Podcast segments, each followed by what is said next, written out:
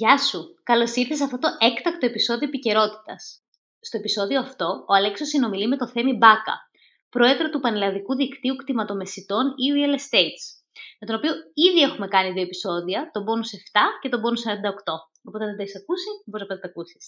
Στο συγκεκριμένο μας επεισόδιο, με αφορμή τις εξαγγελίες του Πρωθυπουργού στη ΔΕΘ για τα ακίνητα, αποκωδικοποιούν όλα όσα υπόθηκαν, αναλύουν τη σημασία τους και αν πραγματικά λύνουν προβλήματα. Και όπως πάντα η κουβέντα άνοιξε και μίλησαν για το real estate στην Ελλάδα, ποιες είναι οι καλύτερες πρακτικές του εξωτερικού και τι να περιμένουμε τα επόμενα χρόνια. Καλώς ήρθες στο podcast «Μάθε το παιχνίδι του χρήματος». Ζούμε σε έναν κόσμο όπου το χρήμα παίζει κυρίαρχο ρόλο. Αλλά κανείς δεν μας έχει εξηγήσει τους κανόνες του παιχνιδιού, καθώς η οικονομική παιδεία δεν διδάσκεται στα σχολεία. Αυτό είναι το σωστό μέρος για σένα που θέλεις να μάθεις πώς να διαχειρίζεσαι σωστά τα χρήματά σου, πώς να αποκτήσεις παθητικά εισοδήματα και πώς να αρχίσεις να χτίζεις όλες τις σωστές συνήθειες που θα σε βοηθήσουν να πετύχεις όλα όσα ονειρεύεσαι.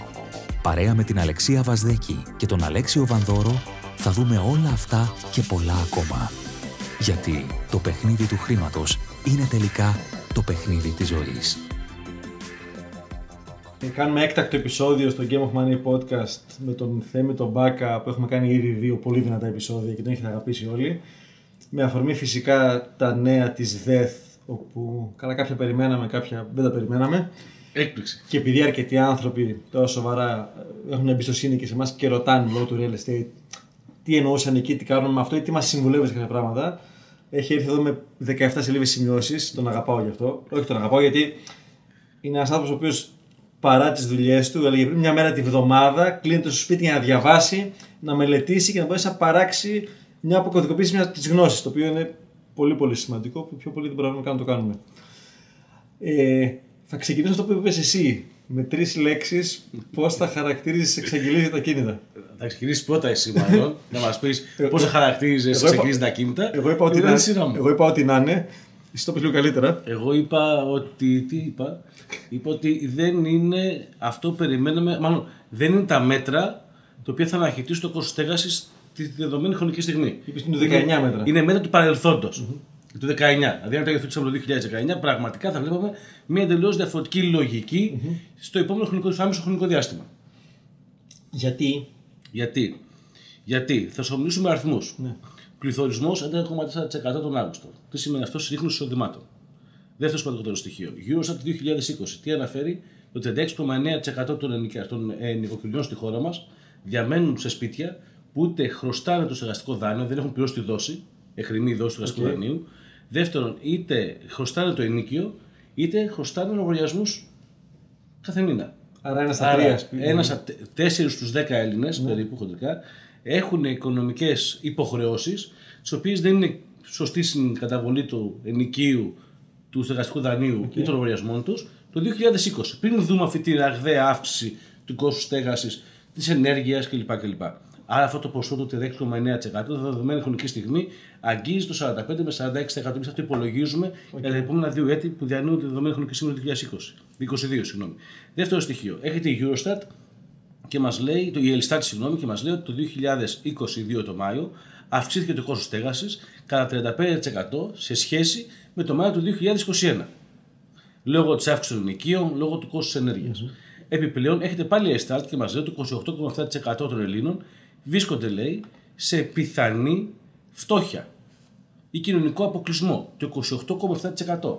Είδαμε και μια πρόσφατη έρευνα που αναφέρει ότι το 76,9% των ενοικιαστών όταν πληρώσουν τα έξοδα του ενοικίου του σπιτιού τους ή συνολικά τα έξοδα ενός σπιτιού, ενίκιο, κοινόχρουστα, ρεύμα και λογαριασμούς, είτε κόβει την καθημερινότητά του βασικά αγαθά, είτε στρέφεται σε οικία ε, πρόσωπα του ειδικού του οικογενειακού περιβάλλοντος για να ζητήσει οικονομική βοήθεια. Όταν παίρνουμε όλα αυτά τα στοιχεία δεδομένα που είναι από συγκεκριμένους οργανισμούς, Elstat, Eurostat, ακόμα και τη GSF που αναφέρει ότι 4 σε 10 νοικοκυριά τη 14η ημέρα μεσοσταθμικά τελειώνει ο μισθός του μήνα, δεν έχουν λεφτά δηλαδή την 20η ημέρα, και ακούς μια στεγαστική πολιτική ή μέτρα που αφορούν συνολικά 150.000 κόσμο, τα οποία όμως συγκεκριμένα μέτρα δεν θα υλοποιηθούν αύριο το πρωί. Mm-hmm. Κάποια μέτρα όπως είναι οι 8.150 αιστείε ε, σε συγκεκριμένες περιοχές όπως είναι η Θεσσαλία, η, η, η Δυτική Αττική, τα πανεπιστήμια της ε, Κρήτης και στην, ε, αν κάνω λάθος, στη Μακεδονία Θράκη, δεν έχουν υλοποιηθεί σήμερα, δεν υπάρχουν. θα γίνουν. Ποτέ. Εγώ σου λέω την καλύτερη χρονική στιγμή που θα μπορούσε να ολοκληρωθεί αυτό το έργο, αφού είναι κατασκευαστικό και ιδιαίτερα κατασκευαστικό με το δημόσιο, αντιλαμβανόμαστε είναι 18 έως 24 μήνες. Άρα την επόμενη ακαδημαϊκή χρονιά και τη μεθεπόμενη ακαδημαϊκή χρονιά, οι φοιτητές που μα ακούνε τη δεδομένη χρονική στιγμή θα ξέρουν και οι γονείς ότι δεν πρόκειται να αλλάξει τίποτα από τη σημερινά δεδομένα όσον αφορά το κόστος στέγασης και τη διθυσιμότητα ακινήτων κατάλληλα για φοιτητές. Θα φύγουμε στην άκρη. Δεύτερο σημείο. Είδαμε την αύξηση του φοιτητικού επιδόματος σε 50.000 φοιτητές, οι οποίοι ήταν δικαιούχοι. Άρα από 1.000 ευρώ για 1.500 και αν σε κατοικήσουν 2.000 ευρώ. Πολύ θετικό μέτρο, αλλά δεν έχει διεύρυνση της βάσης.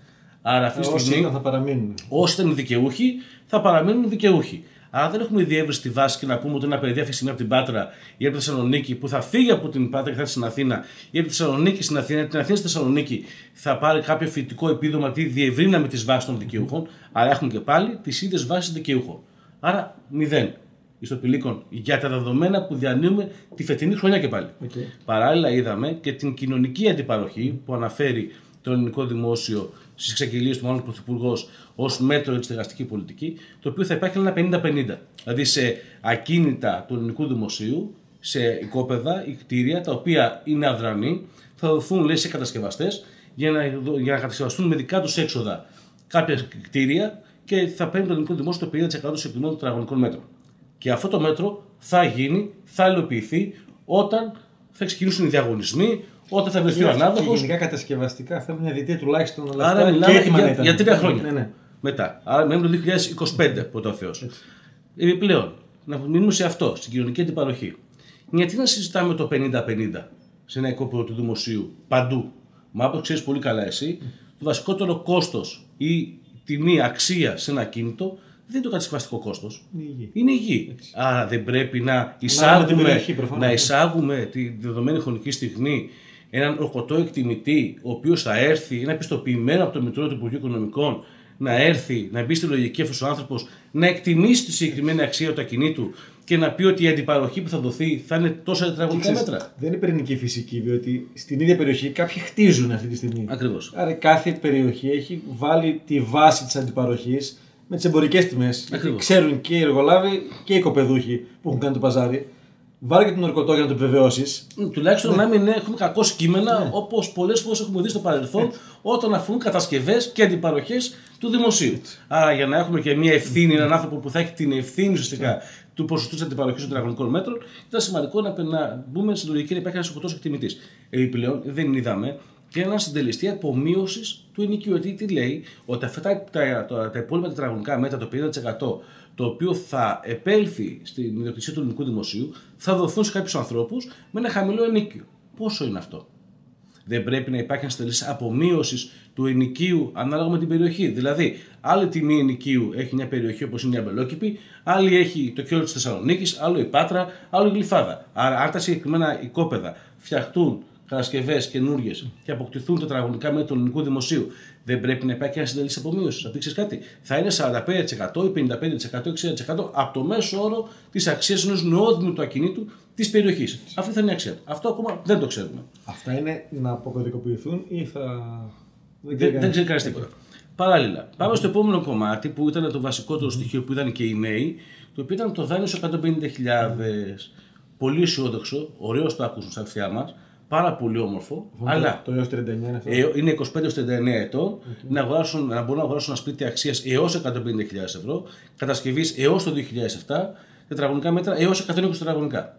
Πάμε τώρα να απλοποιήσουμε αυτό το, το πρόγραμμα σε, ε, σε δεκαράκια. που λέμε.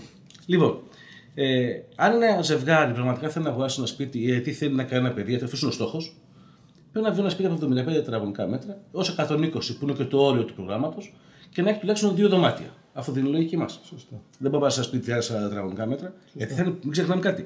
Θα είναι η πρώτη κατοικία. Γιατί το λέω αυτό. Γιατί θα σα πω μετά ακριβώς πολλοί φίλοι μου τι μου είπαν ότι σκέφτονται να κάνουν. Και τους λέω σκέψου πολύ σοβαρά πριν κάνεις αυτή την κίνηση, γιατί θα χαρτογραφηθεί ως πρώτη σου κατοικία αυτή η κατοικία που θα πάρει το συγκεκριμένο πρόγραμμα. Λοιπόν, αν βρούμε ένα σπίτι από 75 120 τετραγωνικά μέτρα άνω του πρώτου ορόφου, μην είσαι και στο ισόγειο ή μη υπόγειο ή μη όροφο, αν κάποιος κοιτάξει να ψάξει να βρει ακίνητα νότια, βόρεια και ανατολικά πρόσωπα του νομού Αττικής, να γνωρίζει ότι η διαθεσιμότητα για τα συγκεκριμένα ακίνητα είναι σχεδόν μηδενική. Άρα βγάζουμε εκτός νότια, βόρεια και ανατολικά προάστια.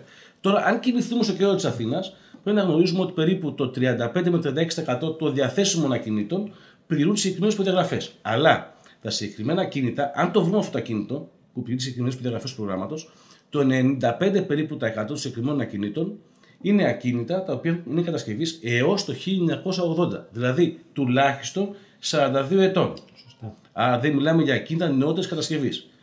Παράλληλα, εάν ψάξουμε και βρούμε στο κέντρο της Αθήνας ποιες περιοχές διαθέτουν αυτού του είδους τα ακίνητα τα οποία είναι έως το, χι- είναι μάλλον έως το 1980 έως 150.000 ευρώ με δύο δωμάτια, η μεγαλύτερη διαθεσιμότητα καταγράφεται σε περιοχές που είναι Άγιος Παντελήμωνας, Πλατεία Βικτωρίας, Πλατεία Αττικής, Πλατεία Βάθη, Και θα πήγαινε Κυψέλη, όπου σου λέω που πηγαίνει. Ψη- Κυψέλη, Πατήσια. Το επόμενο στάδιο μετά είναι τα πετράλωνα και σχεδόν μηδενική διαθεσιμότητα βλέπουμε σε περιοχές όπως είναι το Παγκράτη, Σωστά. ο Βύρονα, το Γουδί ή τα Ηλίσια. Εκεί βλέπουμε πολύ μικρή διαθεσιμότητα.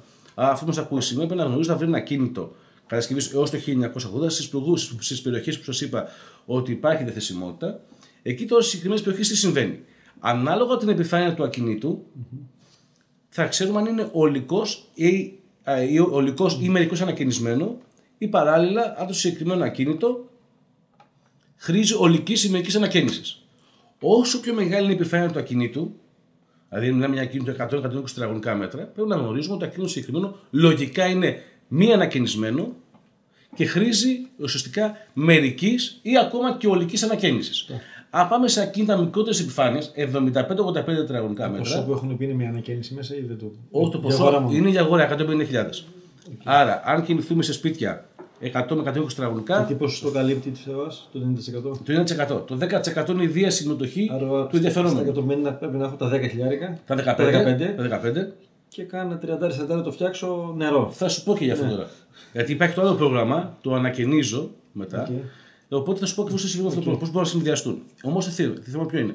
Όλα αυτά τα προγράμματα που συζητάμε είναι προγράμματα τα οποία έχουν άμεση σχέση με τραπεζικό δανεισμό.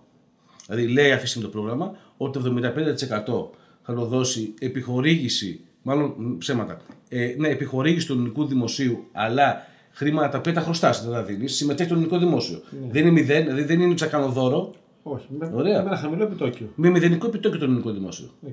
Και το τραπεζικό ίδρυμα με το δικό του επιτόκιο. Και συνολικά, στο ποσό Το όμως, 1% που λένε συνολικά. το συνολικό. Άρα αυτή τη στιγμή εμείς δεν ξέρουμε ποιες είναι οι προποθέσει που θα θέσει το τραπεζικό ίδρυμα για να μπορώ να, εκδεθ- να πάω το συγκεκριμένο δανεισμό; Άρα θα μου το δώσει ουσιαστικά. Αν θα μου το δώσει, διότι μπορεί να υπάρχουν τέσσερα μεγάλα κριτήρια που λέω ότι έχουν κατώτατο όριο 10.000 ευρώ για να ενταχθούμε στο πρόγραμμα, 16.000 ευρώ ο άγαμος, 20.000 ευρώ το ζευγάρι ο έγαμος και 3.000 ευρώ αυξάνεται το όριο αν έχεις ένα παιδί. Ένα παιδί, μάλλον, δύο παιδιά συν 6.000 ευρώ. Αλλά δεν γνωρίζουμε το εξής. Εάν ένας νέος μας ακούει αυτή τη στιγμή και έχει αυτή τη στιγμή μια πιστοτική κάρτα ή έχει πάρει ένα δάνειο να πάρει ένα μηχανάκι, μια μηχανή ή ένα αυτοκίνητο, το πιστοτικό του όριο, η δική του πιστοτική ικανότητα φτάνει για να περάσει το κατόφλι της τράπεζας, να αιτηθεί το δανεισμό για να μπορεί να ενταχθεί στο συγκεκριμένο πρόγραμμα. Αυτό είναι μια βασική Και ερώτηση. την απόφαση την παίρνει η τράπεζα και συμμετέχει το δημόσιο. Άρα η, η τράπεζα εγκρίνει. Η τράπεζα εγκρίνει. Άρα γνωρίζουμε πολύ καλά τη δεδομένη χρονική στιγμή πώς λειτουργούν τα τραπεζικά ιδρύματα και δεν ξέρουμε ακόμα, δεν έχουμε ακούσει ακόμα από τις τράπεζες να υπάρχει μια ανακοίνωση, κάτι που να μας λέξει κάτι. Καλωσορίζουμε και χαιρετάμε αυτό το ωραίο πρόγραμμα του ελληνικού δημοσίου. Είναι σημαντικό αυτό. γιατί Το έχουμε δει αυτό σε πάρα πολλά προγράμματα. Και, και το επιτόκιο θα είναι αυτό.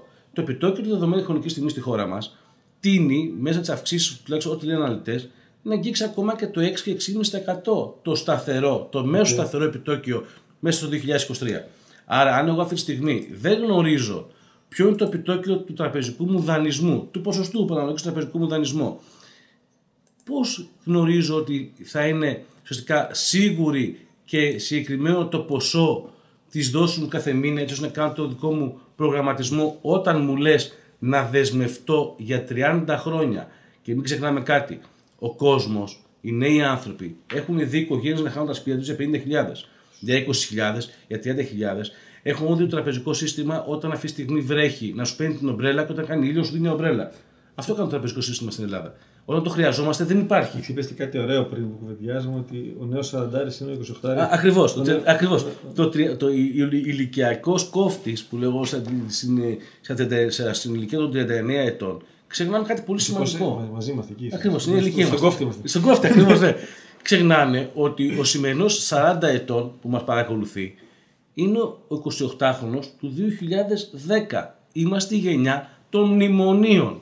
Αυτό που να καταλάβουμε. Είμαστε η γενιά των μνημονίων, της κρίσης Του λόγω κα- COVID, capital control. του capital control. Άρα υπάρχουν δύο συχνά δε- δεδομένα. Πρώτον, και εισοδήματα να έχω, μπορώ να μην έχω αποταμιεύσεις. Γιατί με αποκλείεις; Πρώτον. Δεύτερον, το νέο ο οποίο έχει πιο υψηλά εισοδήματα από τα, ε, από τα κριτήρια που βάζει στο συγκεκριμένο πρόγραμμα. Γιατί ο συγκεκριμένος νέος να τον τιμωρούμε που κατάφερε να έχει αντί για 750 ευρώ το μήνα, 1500 ευρώ το μήνα ή 1300 ευρώ το μήνα μεσοδοσία, αλλά δεν καταφέρνει με τα συγκεκριμένα δεδομένα που υπάρχουν στην οικονομία και τις αυξήσεις που καταγράφω τα τελευταία χρόνια αποταμιεύσει για να μπορεί να πάρει ένα σπίτι. Και μόνος του πάλι δεν θα πάρει ποτέ.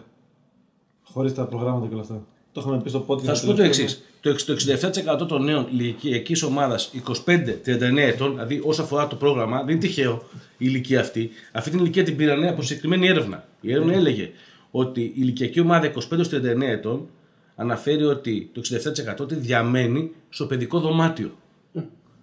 25 ως 39. Δύο στους Το τρεις, 67% διαμένουν στο παιδικό δωμάτιο. Και το 70% ανέφερε σχετική έρευνα ότι με τα δεδομένα που υπάρχουν στη χώρα μας δεν υπάρχει πιθανότητα, θεωρούν μάλλον, ότι ουδέποτε θα μπορέσουν συγκεκριμένα παιδιά να γίνουν ιδιοκτήτες του δικού τους ακινήτου. Άρα, ναι, το πρόγραμμα των 150.000 ευρώ μπορεί να σου δίνει τη δυνατότητα να αγοράσει ένα κίνητο με συγκεκριμένες προδιαγραφές, αλλά μικρή διαθεσιμότητα όσον αφορά την Αθήνα και διαθεσιμότητα κυρίως στο κέντρο της Αθήνας, στον Πειραιά στο κέντρο και σε συγκεκριμένες περιοχές του Πειραιά, ε, όπως είναι Κοκκινιά, όπως είναι ε, μ, τα Μπούρια, αυτές είναι οι περιοχές ε, κατά κύριο λόγο του Πειραιά, και στην δυ- δυτικά προάστια κατά κύριο λόγο Αχαρνέ, Ήλιο. Και αυτό είπα, επιδοτή αγορά. Αν εγώ έχω και θέλω να χτίσω. να- Έκανε ένα- μια ένα φίλη όροφο μου, πάνω. ακριβώς, μια φίλη μου Το ρωτήσει- έκανε μια το ρωτήσει η ερώτηση. γυναίκα μου σήμερα. Η γυναίκα σου έχει δίκιο. Έκανε μια φίλη μου μια ερώτηση στον Υπουργό, στον κ. Σκέρτσο, σε πάνελ τηλεοπτικό μας σε ένα σταθμό και ανέφερε ότι εμείς, η οικογένειά μου, είχε ένα οικόπεδο. Γιατί δεν μου δίνει τη δυνατότητα να χτίσω στο οικόπεδο της οικογένειάς Ένα μου. όροφο πάνω. Και η απάντηση που έδωσε ο Υπουργός ήταν ότι ε, δε- το πρόγραμμα αυτό στοχεύει στο να ε, ε, αν, αλλάξει και να, α, παλιό και να κτηριακό έχουν απόθεμα. ζωή ναι, και να αποκτήσουν ζωή το παλιό κτηριακό, κτηριακό απόθεμα της χώρας μας. Αυτό το είχε αναφέρει όμως εξαγγελίε του Υπουργό. Δηλαδή, όπως όσοι παρακολούθησαν τη ΔΕΘ, είδαν, είπε, σε περιοχές που υπάρχουν παλιά ακίνητα. Το οποίο είναι κερδισμένο του προγράμματος. Υπάρχουν κερδισμένοι. Οι κερδισμένοι του προγράμματος είναι οι εξής. Όσοι δεν διαμένουν και δεν στοχεύουν στην αγορά κατοικίας στο νομό Αττικής ή στη Θεσσαλονίκη, που η Θεσσαλονίκη έχει περίπου τα ίδια, τα ίδια περίπου στατιστικά στοιχεία με την Αθήνα με τη διαθεσιμότητα. Όσοι όμως διαμένουν σε περιοχές που δεν έχουν έντονη τουριστική δυναμική, αλλά στην περιφέρεια, είτε σκέφτονται να ζήσουν στην περιφέρεια, εκεί πραγματικά θα βρουν ακίνητα νεότερα ηλικιακά, πιο ποιοτικά ακίνητα σε σχέση με τα ακίνητα που διατίθεται αυτή τη στιγμή στο κέντρο της Αθήνας και Θεσσαλονίκης και ευελπιστούν πραγματικά αυτά τα παιδιά να μπορέσουν να αγοράσουν αυτό το σπίτι. Αλλά στην περιφέρεια, αλλά όλη την περιοχή, υπάρχουν και συγκεκριμένα δεδομένα με τα, οικονομικά- με τα εισοδήματα του κάθε παιδιού. Του κάθε νέου. Δηλαδή, βλέπουμε ότι υπάρχουν περιοχές που τα εισοδήματα είναι πάρα πολύ χαμηλά. Ή υπάρχουν πάρα πολλά παιδιά στην ηλικία τη δική μας που έχουν φορολογική θεσιλώση 8.000. Δηλαδή και μικροεισοδηματίες να είσαι και πάλι δεν εντάσσεσαι. Ε, το όριο είναι 10 με 16.000 ευρώ. Εάν για κάποιο λόγο εντάσσομαι και βρω κάτι που να μου κάνει κλπ. αξίζει τον κόπο για σένα. Λοιπόν, θα σου πω ότι μου είπε ένα φίλος μου. Μου λέει: Δεν με ενδιαφέρει να πάω σπίτι μου λέει, για την οικογένεια. Θα το πάρω για μένα που είμαι νέος που μπορώ και θα τον νοικιάζω κάθε μήνα και θα παίρνω τα λεφτά αυτά και θα πάω να πάω ένα σπίτι άλλο. Του λέω πάρα πολύ ωραία. Σκέψου όμως ότι αυτό το σπίτι θα χαρακτηριστεί στο δικό σου ύψο 9, στις δικές σου φορολογικές δηλώσεις ως πρώτη σου κατοικία. Άρα χάνεις. Χάνεις μετά δηλαδή, εάν αύριο το πρωί θελήσεις πραγματικά να αποκτήσεις την πρώτη κατοικία για την οικογένειά σου, χάνεις όλους τις φοροαπαλλαγές. φοροαπαλλαγές που υπάρχουν και τις τοποθενέσχε και οτιδήποτε υπάρχει όσον αφορά την πρώτη κατοικία. Άρα θέλει πολύ καλή σκέψη. Εγώ πάντως, όσον αφορά τους ανθρώπους που μας βλέπουν και μας παρακολουθουν και σκέφτονται να μπουν στη λογική αυτή, θα το έκανα το βήμα. Ιδιαίτερα σε περιοχές της Αθήνας και της επαρχίας. Θεωρώ ότι είναι μία ευκαιρία, αλλά είναι μια ευκαιρία για 10.000 νέους. Μα το πρόβλημά μας, αυτό το πρόβλημα το μεγάλο, δεν είναι 10.000 νέοι. Το πρόβλημά μας είναι πολύ μεγαλύτερο. Και όταν αρχίσει το 2022 αρχίζουν και αναφερόμαστε συνεχώς και λέμε ότι αποκτούμε ένα σχέδιο στεγαστικής πολιτικής, αυτό το σχέδιο δεν είναι ένα σχέδιο ε, ολοκληρωμένο στεγαστικής πολιτικής για να μπορεί να αντιμετωπίσει αυτό που διανύουμε και αυτό που έρχεται. Μα είχες πει στο podcast και για την Πορτογαλία, την Ισπανία, όλα αυτά που κάνανε. Στην Κύπρο, Μπράβο. Να σου πω κάτι πολύ απλό. Δεν υπάρχει ούτε ένα μέτρο, ούτε ένα μέτρο δεν υπάρχει. Ένα μέτρο άμεσα αναχέτηση του στέγας. Ούτε ένα. Δηλαδή δεν βλέπουμε ένα μέτρο το οποίο το Η ακούμε βίζα. αύριο το. Θα σου πω για τη βίζα. δεν, δεν βλέπουμε ένα μέτρο που αύριο το πρωί πάμε, θεσπι- γίνεται νομοθεσία του κράτους και πάμε και βλέπουμε στο λογαριασμό μας ή στην τσέπη μας κάτι λιγότερο να δώσουμε ή κάτι επιστροφή να μας έρχεται. Δεν υπάρχει κανένα μέτρο. Δεν είδαμε, ας πούμε, αυτή τη στιγμή να πει ότι για τους νέους ε, οι οποίοι νοικιάζουν σπίτι θα υπάρξει ουσιαστικά η- το, το κόστος της ενοικίασής του, θα υπάρχει μια έκπτωση του φόρου από το φορολογικό εισόδημα. Δεν είναι π.χ. αυτή τη στιγμή από τις οικογένειες οι οποίες σπουδάζουν το παιδί τους σε, μια, κη- σε, ένα, σε ένα σπίτι εκτός οικίας κατοικίας να πούμε ότι αυτό το κόστος που πληρώνει κάθε μήνα ο γονέας για τον οίκο του παιδιού του θα υπάρχει μια έκπτωση στο φορολογικό εισόδημα. Κανένα, ούτε για τους τόκους του δανείου. Θα έχουμε αύξηση των τόκων που επηρεάζει άμεσα τη δόση εργαστικού δανείου και είμαστε η μόνη χώρα η οποία μας το είπε και, μας το είπε και πριν, λίγες, πριν λίγο με μικρό χρονικό διάστημα ο ΑΣΑ, στη δική του εγκύκλιο, που λέει ότι θα πρέπει να δείτε έναν τρόπο οι τόκοι του δανείου να υπάρχει φοροαπαλλαγή από το φορολογικό του εισόδημα. Μας στι εταιρείες, ό,τι οποιαδήποτε νομική μορφή να έχεις, ένα ποσοστό των τόκων περνάει στο ξεδολόγιο. Το φυσικό πρόσωπο γιατί; Σωστά. Έχω μια ερώτηση εδώ που λέει αν στο ζευγάρι ο ένας έχει πρώτη κατοικία στο όνομά του, πρόγραμμο. Μπορεί να το πάρει όλο για πρώτη κατοικία; Α, α, αν το ζευγάρι είναι μη παντρεμένο, λογικά μπορεί να γίνει. Α, οπότε όμως θα πάει ως άγαμος. Okay. Με τα κριτήρια ω άγαμο. Αν το ζευγάρι είναι παντρεμένο και όσο από τους δύο έχει ήδη πρωτοκατοικία, θεωρητικά δεν θα μπορεί να το κάνει. Okay. Έτσι θεωρώ εγώ. Δηλαδή, μην σας πάω στο λαιμό μου. Ξεχωρίσει προσωρινά. Εγώ αυτό που λέω στους φίλους μου πάντως που είναι μεγαλύτεροι ηλικιακά, δηλαδή 42, 43, 45, ότι θα μπορέσετε προσωρινά να βρείτε μια κοπέλα μικρότερη από εσάς, κάτω το, την ηλικία των 39 ετών, προσωρινά να την ταχθείτε στο πρόγραμμα. Άρα με την ευλογία της συζύγου. Πάντα με την λογική της. Μόνος δεν μπορεί να κάνει τίποτα. να σου πω το άλλο πρόγραμμα πάλι που υπάρχει. Υπάρχει η- το ανακαινίζω. Ναι. Μας λένε ότι θα, μας- θα δώσουν σε 10.000 ιδιοκτήτες ποσά έως 10.000 ευρώ για ε, ε, συνολικά σου ποσοστό 10%, μάλλον 40% έως 10.000 σε συμμετοχή του ελληνικού δημοσίου για να ανακαινήσουν τα κλειστά σπίτια, οι ιδιοκτήτες που έχουν κλειστά. Άρα μέχρι έως- 25 χέρια ανακαίνιση. ουσιαστικά. Ναι, ναι. Θα πάρεις τα 10. Ακριβώς θα πάει στα. Ναι, ναι. Και να ε, κατοικίε έως 100 τετραγωνικά μέτρα. Πάμε τώρα να αναλύσουμε αυτό το κομμάτι. Πολύ θετικό και αυτό. Δεν ακούσαμε όμως ποιος δεσμεύει ή πώς δεσμεύεται ο ιδιοκτήτης, ο οποίος θα πάρει την κρατική επιδότηση, θα ανακαινήσει το ακίνητό του και θα το βγάλει προς ανοικίαση. Ποιος τον δεσμεύει και πώς δεσμεύεται ότι θα βγει και θα ζητήσει 15 ευρώ το τετραγωνικό μέτρο ή 10 ευρώ το τετραγωνικό μέτρο. Μα αυτός ο άνθρωπος θα ανακαινήσει το ακίνητό του με χρήματα δικά μας, του φορολογούμενου πολίτη. Και θα βγει πάλι να μας ξαναζητήσει πάλι 10 και 12 ευρώ το τετραγωνικό μέτρο τιμή ενοικία και πούμε εμείς, Α, αυξήθηκε η διαθεσιμότητα των ακινήτων. Άρα μια λύση Ο θα στόχο. ήταν, εάν πάρεις την επιδότηση, να έχεις πλαφόν στο ενίκιο. Όχι λέξη πλαφών. Εγώ δεν λέω, η λέξη πλαφών με ενοχλεί πάρα πολύ. Okay. Εμένα με ενδιαφέρει. Η λέξη πλαφών γενικώ στην κτηματαγορά για μένα οπωσδήποτε τη συζητάει είναι λάθος και διαλύει μια αγορα Πρέπει να υπάρχει, εφόσον έχει πάρει χρήματα από τον κρατικό υπολογισμό για να ανακαινήσει το ακίνητό σου, θα πρέπει να υπάρχει ένας συντελεστής απομείωσης Okay. του συγκεκριμένου νοικίου που ζητάς σύμφωνα με την αγορά. Άρα ποσοστιαία, επιθέτω το. Σε να το Ποσοστιαία. νοικιάσεις 15 ευρώ Λέει- γεια σου. Λέει η αγορά στην περιοχή ότι η τιμή ενοικίας για ένα πλήρως ανακαινισμένο διαμέρισμα πριν τετραγωνικά μέτρα είναι 500 ευρώ. Πολύ ωραία. Επι- Εφόσον έχεις πάρει κρατική επιδότηση, αντί για 500 ευρώ είναι 350. Παραπάνω δεν μπορεί να το νοικιάσεις. Λιγότερο ναι, παραπάνω όχι. Με αυτόν τον τρόπο πραγματικά θα ήταν ένα, ένα βήμα δελεαστικό για έναν ιδιοκτήτη αλλά και για έναν νέο που το ακούει αυτό το πράγμα. Μα δεν μπορούμε να πούμε στη δικασία να ανακαινήσουμε σπίτια για να βγουν στην αγορά. Συγγνώμη με την έκφραση που μα ακούνε και οι ιδιοκτήτες, για να θησαυρίσουν πάλι ιδιοκτήτε με λεφτά άλλων. Είναι, παρά, είναι, είναι παράλογο. Όταν παίρνει τζάμπα χρήμα, έχει και ένα, Πρέπει πάντα να, έχει ένα ο, τίμημα. μα ο στόχος, ο στόχος του προγράμματος είναι να μπορέσουμε να βοηθήσουμε τον κόσμο. Έτσι. Πάμε στη βίζα. Βίζα. Λοιπόν, βίζα. λοιπόν, πούμε το εξής. 2022. Πρώτο εξάμεινο που από την αρχή του προγράμματος είδαμε το ισοζύγιο νέων επενδυτών με το ισοζύγιο των επενδυτών που έφυγαν, εγκατέλειψαν τη χώρα, να είναι αρνητικό.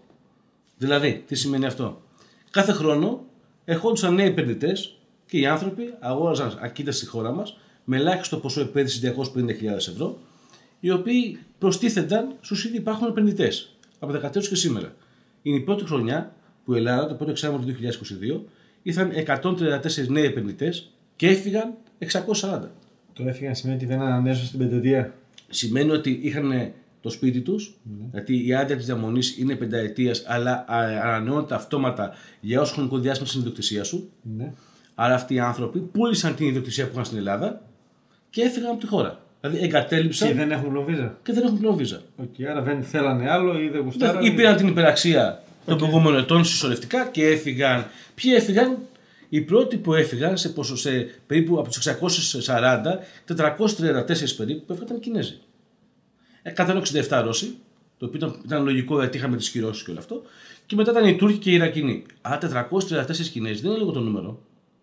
Όταν αυτή τη στιγμή το πρώτο εξάμεινο του 2022 η Πορτογαλία έδωσε σε 650 Κινέζους άδεια διαμονής με μεγαλύτερα όρια. Άρα Τι αυτοί ενδεχομένως πουλάνε και πάνε να παίρνουν εκεί ενδεχομένως. Ενδεχομένως πουλάνε και πάνε και παίρνουν σε οποιαδήποτε άλλη χώρα. Ή δεν θέλουν πια γιατί. Ή είναι απέκτησαν ή χρησιμοποίησαν την ελληνική κτηματαγορά, καλώς ή κακώς, πήραν την υπεραξία και εξάγουν τα κεφάλαιά τους. Καλά, αν κατάφερε να πάρει υπεραξία ο Κινέζος που το έχει πάρει στην τιμή που το πήρε, μακάρι, αλλά οκ. Όχι, υπάρχουν Κινέζοι και Αυτό Κινέζοι. είναι. Ξέρεις, στη χώρα μας. Κάποιοι πήραν την Στη υπεραξία. χώρα μας, στη χώρα μας δυστυχώς ή ευτυχώς, η χώρα μας για ένα μεγάλο χρονικό διάστημα έχει γίνει και ντοκιμαντέρ και από το Vice από την Αμερική και από την Ελλάδα. Υπήρχαν πολλά προβλήματα με τη χρυσή βίζα, με αλλαγές ποσών, με υπερτιμολογήσεις, με επιστροφές χρημάτων.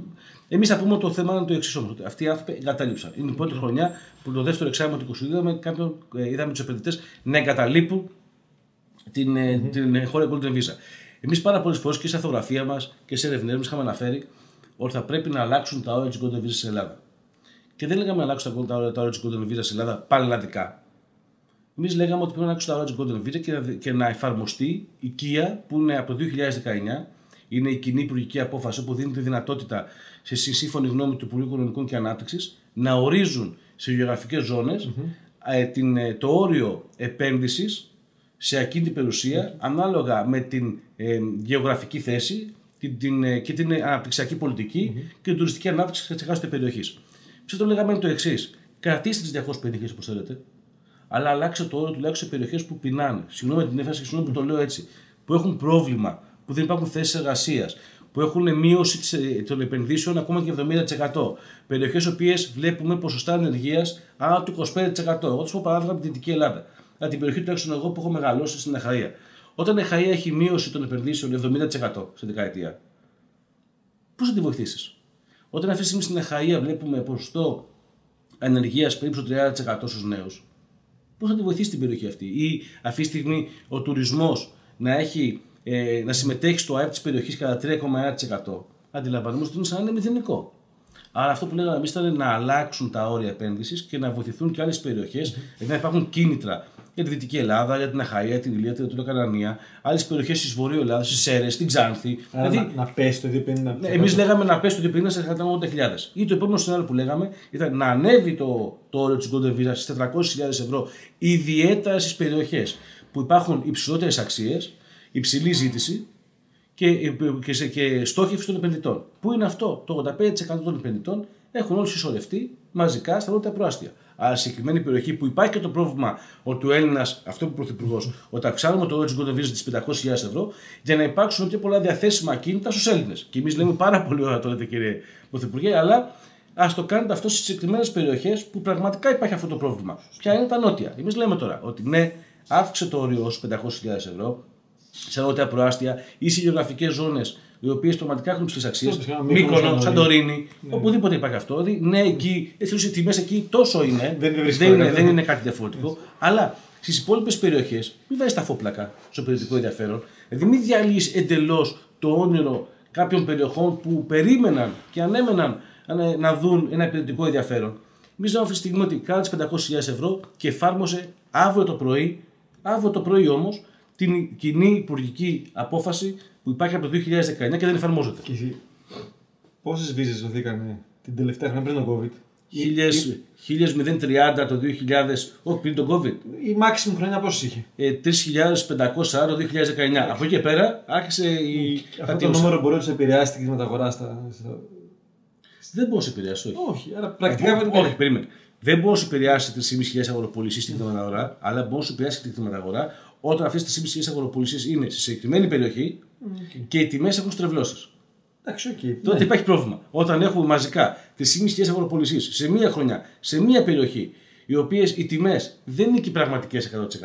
Εντάξει, Μα εκεί πας να νομοθετήσεις. Άρα το, δεν επηρεάζει Α, την Κοζάνη. α, και, τις τι- και, Σέρες, τι- το- και τι άλλο είδαμε. Δεν είδαμε στο κομμάτι του, του συγκεκριμένου πλαισίου της Golden Visa δύο βασικά τα στοιχεία.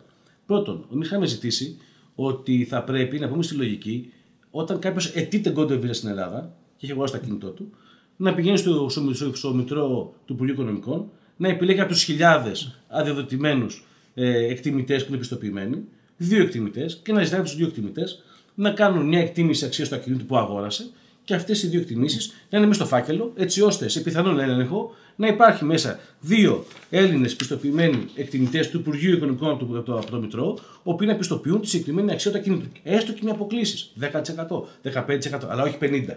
Okay. Γιατί αυτή τη στιγμή δεν μπορούμε να συζητάμε και να λέμε ότι επιδόθηκε η Golden Visa σε ακίνητο 100 τετραγωνικά μέτρα, σε χαρνές και ήταν 250.000 ευρώ του 1980. Όποιος κατέβαινε κάτω σε περίπτωση δεν ρωτούσες. Γεια σου, είμαι ο Θέμης. Μου είπα για να σπίτι εδώ σε χαρνές πρώτου ορόφου 100 τετραγωνικά 250.000. Τι θα σου λέγει, Μα δεν κάνει 250.000. Δεν είναι εξής εξωπραγματικό αυτό που συζητάμε. Άρα δεν είδαμε τη λογική ότι ναι, πάμε να θωρακίσουμε, να προστατεύσουμε το ελληνικό πρόγραμμα της Golden Visa, να μην, είναι, να μην είναι ουσιαστικά ένα πρόγραμμα το οποίο έρχονται και καπηλεύονται επιτίδη. Εμείς θέλουμε επενδύσεις στη χώρα. Mm-hmm. Και πραγματικές επενδύσεις που θα μείνουν στη χώρα μας. Και όχι στιγμίω επενδυτές ή καιροσκόπου. Αυτό είναι η Golden Visa τουλάχιστον η δική μου εικόνα, το πώς το έχω καταλάβει. Το, το οποίο πρακτικά το, αυτά δεν περάσαν, τα συζητάνε έτσι. Σήμερα έχουμε την αύξηση του ορίου της Golden Visa στι 500.000 ευρώ καθολικά σε όλη τη χώρα και θα ενεργοποιηθεί το συγκεκριμένο μέτρο από 1η Πρώτου του 2023. Εγώ θέλω να πιστεύω όμως ότι θα δούμε ότι η συγκεκριμένη ανακοίνωση ουσιαστικά είναι ένα, ένα επενδυτικό τέχνασμα. Δηλαδή να υιοθετήσουμε τη λογική της Πορτογαλίας. Η Πορτογαλία τι έκανε; Δεν να πάρουμε αυτό το χρόνο να ξεπουλήσουμε τι. Όχι, ας πω τι έκανε η Πορτογαλία. Αυτό είναι πολύ ωραίο. Η Πορτογαλία έκανε το εξής. Όταν είδε ότι έχει το COVID και ότι οι επενδύσεις δεν είναι τόσο πολύ εύκολες, ότι αρχίζουμε και έχουν προβλήματα με τους επενδυτές και της μετακίνησής τους, λέει ότι εγώ θα αλλάξω τα όρια επένδυσης και θα απαγορεύσω σε δύο συγκεκριμένες περιοχές, στην Πόρτο, στο Πόρτο και στη Λισαβόνα, να αγοράζουν ακίνητα ξένοι επενδυτές Golden Visa. Τελείωσε. Όσοι θέλει θα αγοράζετε σε άλλες περιοχές.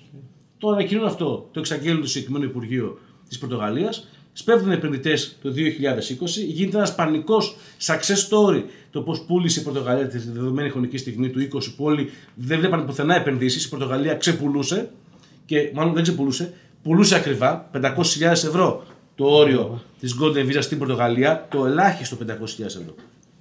Και πήγε πάρα πολύ καλά. Επειδή είδε αυτή την, την αύξηση της, ε, του επενδυτικού ενδιαφέροντος στην Πορτογαλία, βγαίνουν τότε οι Πορτογάλοι και λένε: Επειδή βλέπουμε μια πολύ μεγάλη κινητικότητα, δεν θέλουν να χαλάσουμε το επενδυτικό ενδιαφέρον, θα δώσουν μια παράταση ακόμα 6 μήνες. Οπότε φτάνουν τον Ιούνιο του 2021.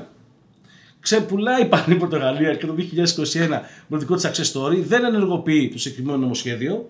Αντιθέτως, μπαίνει στη δικασία και λέει ότι εγώ θα δώσω και τη δυνατότητα αυτή τη στιγμή στους επενδυτές να κινηθούν σε εθνικό επίπεδο. Δεν θέλω η Golden Visa να λειτουργήσει μόνο στη Λισαβόνα και στο Πόρτο, αλλά θέλω να λειτουργήσει σε εθνικό επίπεδο. Άρα θα δώσω ένα, ένα, μια κλίμακα απομείωσης ε, του ορίου επένδυσης 20 και 40 και 30% αν επενδύεις σε περιφέρειες χαμηλής πυκνότητας. Δηλαδή θέλει 300 280-350 μετά. Okay. Ε, το 500 το κάνει και 280 και 350 ανάλογα την περιοχή. Γιατί ανάλογα την περιοχή τι σου λέει 500.000 ευρώ το νεόδημητο, 350.000 σπίτι το οποίο είναι έως 30 ετών, αλλά θα χρήζει ανακαίνιση και θα έρθω να τσεκάρω να ελέγξει συγκεκριμένος φορέας του δημοσίου ότι όντως το συγκεκριμένο ακίνητο χρήζει ανακαίνιση και εσύ θα την κάνεις.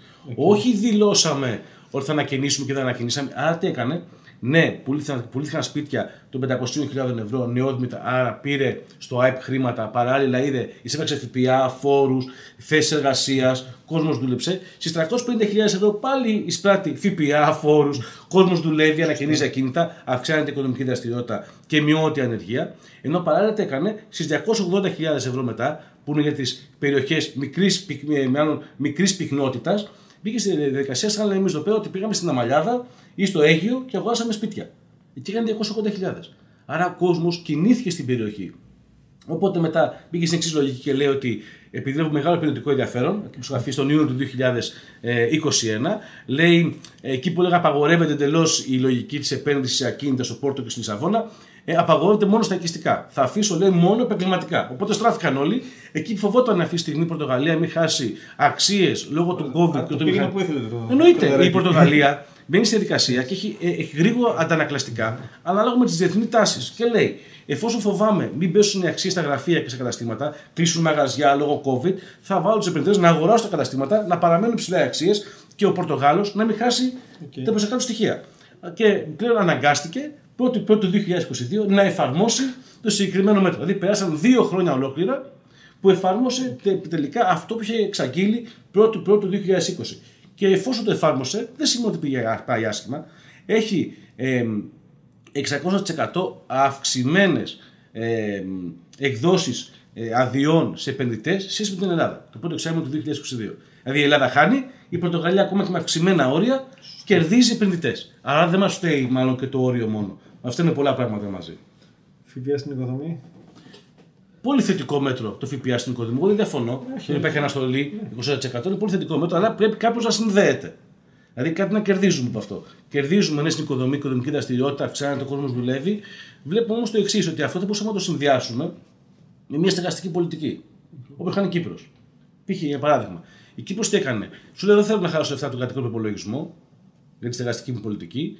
Αν θα κάνω το εξής. Θα δημιουργήσω έναν οργανισμό που θα τον ονομάσω Οργανισμό Τράπεζα Γης, Okay. ή ανάπτυξη γη, συγγνώμη, το λέει Κύπρος, όπου θα δίνω τη δυνατότητα στον κατασκευαστή, ά- άμα συνεργαστεί μαζί μου, να αυξάνουν το τελεστή δόμησης. Παράδειγμα, έχουμε ένα οικόπεδο το οποίο χτίζει χίλια τετραγωνικά και εγώ είμαι κατασκευαστής. Πάω στον οργανισμό και λέω: Θέλεις να συνεργαστούμε; Λέω στον οργανισμό, μεγάλη μου χαρά. λοιπόν, σου λέει ο οργανισμός, θα σου αυξήσω το τελεστή δόμηση 30%. Άρα και εκεί που- εκεί που χτίζεις 1000 μέτρα, θα χτίσει 1300. Τι κάνει μετά, του λέει τα επιπλέον 300 μέτρα, 150 μέτρα ο κατασκευαστής δικά του, επειδή αυτό τα πλήρωσε και τα έκτισε, 150 τετραγωνικά μέτρα δικά του. Του, του, του, του Στάνταρ δημοσίου. το 50-50 ή με συντελεστές. Ανάλογα, είναι 45-25, Οκ. έχει διάφορους συντελεστές. Οκ. Ή 45-55 ή 50-50, εγώ σου λέω ότι είναι 50-50 κατά βάση. Και τι κάνει αυτή τη στιγμή, Κύπρος, αποκτά ο οργανισμός του δημοσίου δωρεάν τετραγωνικά μέτρα, ανά περιοχή που υπάρχει αύξηση οικοδομικής δραστηριότητας και άρα τι κάνει, λύνει και το δημογραφικό. Δηλαδή δεν συγκεντρώνει τον κόσμο μόνο στις μεγάλες πόλεις. Οπουδήποτε υπάρχει νέα οικοδομή, το, το δημόσιο του Κυπριακό αποκτά εντελώς δωρεάν τετραγωνικά μέτρα. Το προσπαθώ να, σκε- να σκεφτώ το, το πρόβλημα που μπορεί να είναι. Να σου απαντήσω, να σου απαντήσω. Έχω την απάντηση και για το πρόβλημα. Περίμενε. Λοιπόν, άρα έχουμε το εξής. Αποκτά τετραγωνικά μέτρα, που τα νοικιάζει με φτηνό ενίκιο και μια φορά το χρόνο τα συγκεκριμένα τετραγωνικά μέτρα τα κληρώνει στον κόσμο και μπορεί να τα αγοράσει κάποιος σύμφωνα με το κόστος του κατασκευαστικό της συγκεκριμένης δεδομένης χρονικής στιγμής από το δική του Ελστάτ. Mm-hmm. Υπάρχει κάποιος και λέει: Πολύ ωραία μα τα λες κύριε Μπάκα τη δεδομένη χρονική στιγμή, αλλά το πράσινο περιβάλλον. Πράσινη ανάπτυξη, το περιβάλλον. Συμφωνώ απόλυτα. Και γενικά, οι Σεβόμαστε. συντελεστές- και γενικά οι συντελεστές έχουν μια λογική Ναι, πολυοδομική εγώ θα σου που πω, θα έχουν. σου πω ότι μπορεί να μην γινόταν παντού. Να γινόταν κάπου εκεί που μπορούσε να γίνει. Ωραία. Απ' την άλλη, Πάμε, 30% είπες, δεν είναι. ναι, πάμε σε μια λογική όμως να σου Τουλάχιστον. απαντήσω τώρα. Ναι. Που θα είμαι κακός σε αυτό. Ναι. Πολύ ωραία. Εγώ σέβομαι πολύ το περιβάλλον και την πράσινη ανάπτυξη. ε, Σου χαρά 100% το λέω. Αλλά εμείς οι ίδιοι θεσμοθετήσαμε πριν λίγα χρόνια και νομοποιήσαμε ότι το 60 και 70% των ημιπέθριων, τους ημιπέθριους χώρους, σε πάρα πολλές οικοδομές των βορείων, των νοτίων, των ατομικών προαστίων και σε όλη τη χώρα. Άρα είχαμε μια, είχαμε μια οικοδομή που είχε τετραγωνικά μετά ένα σπίτι. Τόσο το αφήξαμε, 20% ήταν. Όχι, είχαμε μια οικοδομή. Κολλό κάνα μπαλκόνι, 30. Ακριβώς. Λοιπόν, δηλαδή είχαμε αυτή τη στιγμή το, το προηγούμενο χρονικό διάστημα οικοδομές που ήταν 1000 μέτρα και είχαν 1600. Ο κατασκευαστής πούλησε, πήγε την υπηρεξία στην τσέπη του για κάτι που δεν δεν ήταν δικό του, ήταν παράνομο. Άρα, εμείς στη δεδομένη χρονική στιγμή που έχουμε πρόβλημα, εθνικό πρόβλημα το, το κόστος στέγασης, δηλαδή μας πειράζει να ασχοληθούμε και να υιοθετήσουμε μια πολιτική για ένα, ενάμιση, δύο έτη, μέχρι με κάποιο τρόπο να ισορροπήσουν τα πράγματα. Πάντως, ε, επειδή είμαστε και στο Game of Match παιχνίδι του χρήματος, έχει απόλυτο νόημα αυτό, διότι ουσιαστικά είναι μια παραγωγή αξίας στο 0 Είναι έτσι. της ζώμης. Είναι. Δηλαδή από το, από το 0, από τον αέρα, δημιουργώ κάτι που είναι πετά και τούβλα. Δεν που έχει- πληρώνω τίποτα. Μπράβο, που έχει μια αξία πάνω. Είναι ο μόνος τρόπος να παράξω αξία από το 0 η νέα οικοδομή. Να σου πω κάτι ακόμα. Πολύ ωραίο. Που κάνουν έξω και εμείς δεν το κάνουμε. Ε, πόσα κίνητα είναι αυτή τη στιγμή αγνώστη ιδιοκτησίας που έχουν επέλθει στην, στην οικοδημόσια, το εθνικό κτηματολόγιο. Πάρα πολλά κίνητα. Και πλέον τα χαρτογραφούμε, έτσι δεν είναι; Εγώ θα σου πω ότι στο Δήμο Αθηναίων οι δικοί- τα δικά μου ακούσματα αναφέρουν 9.000 ακίνητα. Ότι είναι αυτή τη στιγμή στο Δήμο Αθηναίων αγνώστη ιδιοκτησίας. Αυτά τα κίνητα δεν θα είναι πολύ ωραίο να τα βγάλουμε σε ένα διαγωνισμό, να έρθει μια εταιρεία, ένα επενδυτής, να πάρει δωρεάν τα κίνητα αυτά. Άκουσα με λίγο, δωρεάν. Όχι να τα πουλήσουμε, να τα νοικιάσουμε. Να παραχωρήσουμε τη χρήση δωρεάν. Αλλά να ανακοινηθούν τα συγκεκριμένα κίνητα βάσει του υποτεγραφού του ελληνικού δημοσίου. Με μακροχρόνια νοικίαση. εννοείς. 35 χρόνια. Και να σου πει, κύριε Αλέξη, θα νοικιάσω συγκεκριμένα κίνητα ως εταιρεία σε ευπαθή οικονομικά ομάδια που σου αποδείξω εγώ ποιοι είναι αυτοί οι άνθρωποι και θα τα νοικιάζει με 4 ευρώ το μέτρο. Θα ήταν πάρα πολύ ωραίο. Δεν θα μπορούσαμε σε 18 μήνες να είχαμε πολλά τετραγωνικά μέτρα σε, που σε πολλά σημεία της της Αθήνας, Θεσσαλονίκης, σε όλη την περιφέρεια, τα οποία θα μπορούσαν να, να χρησιμοποιηθούν από τους νέους ανθρώπους, από τις οικογένειες που έχουν προβλήματα. Γιατί πολλές φορές συζητάμε, Αλέξια. Συζητάμε συνέχεια, έχουν μπει στο τρυπάκι όλοι και λέμε οι νέοι άνθρωποι, οι νέοι άνθρωποι. Εγώ συμφωνώ απόλυτα και εγώ νέος άνθρωπος είμαι. Και ο αδερφός μου νέος άνθρωπος είναι και οι φίλοι του αδερφού μου νέοι άνθρωποι είναι και οι νέοι είναι η επόμενη γενιά που όλοι μας ελπίζουμε. Όπως ήλπιζαν σε εμάς οι γονείς μας. Μα υπάρχουν και οικογένειες, τη δεδομένη χρονική στιγμή, που πραγματικά δεν βγάζουν το μήνα. Τους αφήνουμε απ' έξω. Δηλαδή είναι εκτός της λογικής στεγαστικής. Μα η στεγαστική πολιτική δεν έχει χρονικά όρια, ούτε ηλικιακά όρια. Έχει κοινωνικά κριτήρια και οικονομικά κριτήρια. Πώ στα κίνητα που λες του δημοσίου, βάζει της εκκλησίας μέσα που είναι. Εγώ θα σου πω, μην μπλέξουμε το κομμάτι της εκκλησίας και εγώ θα σου πω, ας κοιτάξουμε, κάτι, ας κοιτάξουμε τα δικά μας τα κίνητα που έχουμε, σαν ελληνικό δημόσιο, που έχουν επέλθει στο ελληνικό δημόσιο πλέον από το εθνικό κτηματολόγιο. Α κοιτάξουμε τα κίνητα των Δήμων, τα οποία είναι κλειστά, καταπατημένα και κανείς δεν ασχολείται. Αν ρωτήσεις έναν Δήμο πόσα κίνητα έχεις και πού είναι, ή την κατάσταση βρίσκεται, δεν ξέρει πού είναι.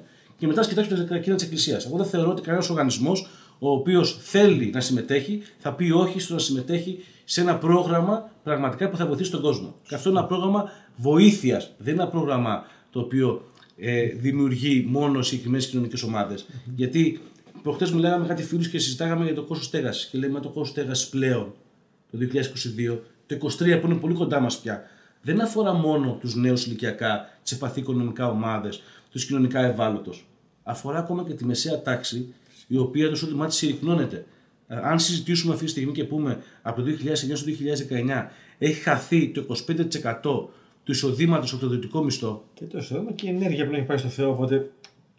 Ε, είναι φιά έχει τη ΔΕΗ και φοβάσαι στο σπίτι σου. Οπότε να σου πω το εξής. Έχουμε συνηθίσει, αυτή τη στιγμή έχουμε, έχει καλλιεργηθεί η ιδέα στο μυαλό, εδώ και τέσσερις μήνες, πόσο δύσκολο θα είναι ο χειμώνας. Mm. Εγώ δεν μπορώ να σκεφτώ ότι από, το, από τον έκτο μήνα, δηλαδή από τον Ιούνιο, τέσσερις μήνες εδώ, τα αυτιά μου ακούν συνεχώς πόσο, πόσο δύσκολο θα είναι ο χειμώνας. Μα αυτό το πράγμα.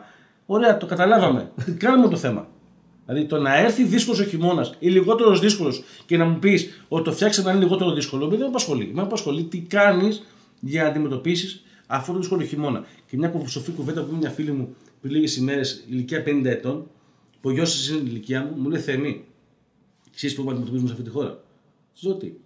Συζητάμε τα προβλήματα. Δεν συζητάμε λύσει. Συζητάμε τα προβλήματα μου. Ξέρω ναι. Αλλά δεν μας ενδιαφέρουν στην πραγματικότητα.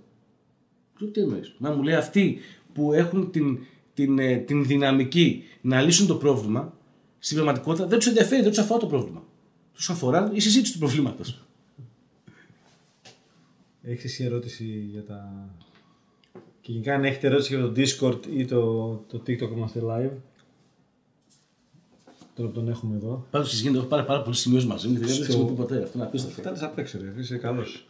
Ε, σε ένα φανταστικό σενάριο, τι θα έκανες εσύ; Για το κομμάτι της εργασιακή πολιτικής. Ναι.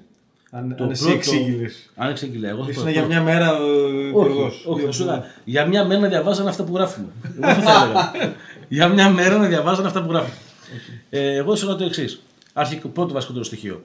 Άμεση ε, υιοθέτηση υπό όρους της ε, κυπριακής στεγαστική πολιτικής. Okay. Μ' αρέσει πάρα πολύ, το θεωρώ πάρα πολύ έξυπνο, πάρα πολύ ευφυέ και είναι άμεσο. Δηλαδή σε 18-12 μήνες, 8 μήνες, 10 μήνες έχεις νέα τετραγωνικά μέτρα σπιτιών.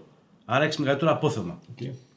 Δεύτερο στοιχείο θα ήταν η άμεση ε, έκπτωση από το φορολογητό εισόδημα των ενοικίων για τις οικογένειες που έχουν τουλάχιστον το φοιτητή εκτός οικίας κατοικίας και τις οικογένειες, τα νέα ζευγάρια που δεν έχουν κύρια κατοικία και τη μισθώνουν.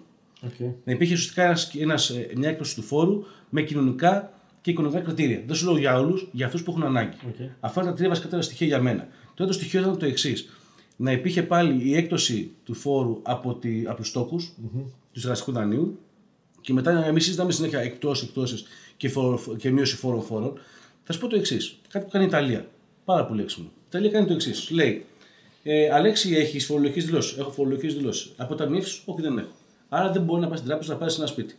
Πολύ ωραία. Τι σου ζητάει η τράπεζα, Αλέξη, σου ζητάει 30 με 40% της ιδέα συμμετοχής.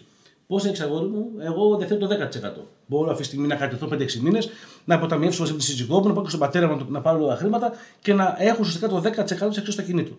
Σου το υπόλοιπο 20-30% το εγγυάται η Αναπτυξιακή Τράπεζα της Ιταλίας. Που σε εμάς στη δικιά μας χώρα, δυστυχώ η Αναπτυξιακή Τράπεζα δεν έχει ενταχθεί σε αυτό το πρόγραμμα. Okay. Άρα είναι κάτι πολύ βασικό γιατί πάρα πολλοί νέοι με υψηλά εισοδήματα ή μεσαία εισοδήματα, οι οποίοι διαθέτουν τη δυνατότητα. Το χρωστά, θα εγγυώνται αυτοί στην Εγγυώνται τράπεζα. αυτοί, ακριβώς. Ότι αν δεν αν στραβώσει θα Να πούμε δοθούν. κάτι πολύ απλό. Ναι. Λοιπόν, η τράπεζα τι κάνει αυτή τη στιγμή στη χώρα μας; Πάμε, πάμε να δάνουν 100.000 ευρώ, μας δίνουν τις 60.000 ευρώ και υποθηκεύει στο 100%. Άρα, εγώ τι κάνω, πάω και δίνω 40.000 ευρώ τα δικά μου και η τράπεζα έρχεται και σου λέει τα δικά σου 40.000 τα πήρα, τα βάζεις στην τσέπη. Έτσι είναι. Και υποθηκεύω το ακίνητο στο 100%. Άρα, αν αύριο χτυπά ξύλο, αυτό το ακίνητο χαθεί, έχεις χάσει 40.000 ευρώ, Σωστά. έτσι είναι, που έχεις βάλει στην ιδέα συμμετοχή και η τράπεζα διεκδικεί το σύνολο του ακινήτου. Ότι είναι δική της υποθήκη. Φανταστικό. Είναι, είναι τέλειο. είναι σαν σου λέω, θα σου δώσω για τις 100, για να σου λέω δώσ' μου 100, μάλλον δώσ' μου 100 δραχμές και μου λες ε, θα σου δώσω 60 και θα υπογράψεις γραμμάτιο της 100. Αυτός είναι το κογλήφο. Αυτό δεν κάνω το κογλήφι νόμιμη. Υπογράψει αναλλαγματική Σωστό. μεγαλύτερο ποσό από ό,τι σου δίνουν. Και το θέμα ποιο είναι κρός, ότι τουλάχιστον στην τράπεζα, όταν κάνει τη διαδικασία αυτή όλη, σου λέει έτσι ότι είσαι και ιδιοκτήτης. Θα πει και το ένφια. Δικό σου ένφια. έτσι είναι. Ο ένφια είναι δικός σου, δεν είναι δικός μου. Και τα έξτρα Εσύ, είναι. σου, έτσι δεν είναι. Μεταφορά συντελεστή δόμησης. Δεν το έχουμε ενεργοποιήσει. Sorry, ποτέ. εδώ, για να ακούσω, επειδή έχουμε και το Σταύρο του Παπουτσέλ εδώ, φίλο, συνεργάτη, αδερφό, πολιτικό, μηχανικό σε όλα παζί. Για τη μεταφράση συντελεστή δόμησης, ρώτησε. Θα μπορούσε να βοηθήσει αυτό πάρα πολύ αν το κάναμε σε οικόπεδα. Δηλαδή θα μπορούσε αυτή τη στιγμή πραγματικά να βοηθήσει η μεταφορά του τελεστή δόμησης. Έχει παγώσει όμως. Ξέρω. Αν δεν κάνω, έχει παγώσει εντελώς. Ξέρω. Το οποίο τώρα επειδή είπες αυτή την ιστορία με, το, με τα 9.000 ακινητα μεταφοράς συντελεστή δόμησης αφορούσε διατηρητέα κτίρια που δεν μπορείς να τα καταφύσει. Μπορεί να βάλεις και αυτά μέσα. Να σου πω τι έκαναν στη, στη Ρήγα για το κομμάτι των παλιών σπιτιών, το οποίο ήταν κλειστά και ήταν έτοιμα να ήταν υποβαθμισμένα ή ήταν παρατημένα εντελώς. Αυτό με το 1 ευρώ αγοράστηκε. Όχι, όχι, όχι. όχι. Κάνα το εξής. Λέει, ε, εάν το συγκεκριμένο ακίνητο δεν το ανακοινήσει, δεν το φτιάξεις, σου δίνω κίνητρα, σε φορολογώ πέντε φορές πάνω. Ωραίο. Άρα αντικείμενο. Ξέρεις πόσοι εμφανίστηκαν και τα φτιάξανε. Να σου πω το επόμενο θέμα που κάνα στη Λετωνία. Κάνα το εξής. Οποιοδήποτε σπίτι ήταν κλειστό, έλεγε αν έχεις σπίτι κλειστό και δεν το νοικιάζεις, σου αυξάνουν τον ένφια, το φόρο εκεί πέντε φορές. Αν το νοικιάσεις όμως το συγκεκριμένο ακίνητο, το βγάζεις στην αγορά, σου χαρίζουν όλους τους φόρους. Ξέρεις πόσα σπίτια βρέθηκαν στην αγορά εντός 12-14 μηνών; Δεν χρειάζεται πάντα να κάνεις πολιτική με χρήματα. Δεν χρειάζονται πάντα χρήματα για να ασκήσεις μια πολιτική. Χρειάζονται συγκεκριμένα μέτρα που θα έχουν άμεσο αποτέλεσμα την επόμενη μέρα. Και όχι μέτρα τα οποία θα έχουν υλοποιήσει μετά από τρία έτη. Και αν η κυβέρνηση είναι μια κυβέρνηση. Αν έρθει μια άλλη κυβέρνηση, θα αλλάξει τα μέτρα. Μια άλλη κυβέρνηση ξαναλάζει τα μέτρα. Δηλαδή, μην το θεωρούμε όλα αυτά τα πράγματα δεδομένα στη χώρα μας. Δυστυχώς στη χώρα, αν θυμόμαστε πάρα πολύ καλά όλοι μας, μας είχαν πει ότι ο έμφυα Είναι ή προσαρμός. όπως λεγόταν ο φόρος, δεν θυμάμαι πώς λεγόταν ο φόρος, ένα τα- τε, τα φέψινο δέλτα, δεν θυμάμαι πώς λεγόταν. Τε, δεν θυμάμαι πώς λεγόταν. Ήταν μόνο για δύο χρόνια. Δηλαδή είχε πάει και στο, στο Συμβούλιο της Επικρατείας και είχαν πει ότι είναι νόμιμο μόνο για δύο έτη. Λόγω ότι η χώρα βρίσκεται σε κατάσταση εκτάκτου ανάγκης.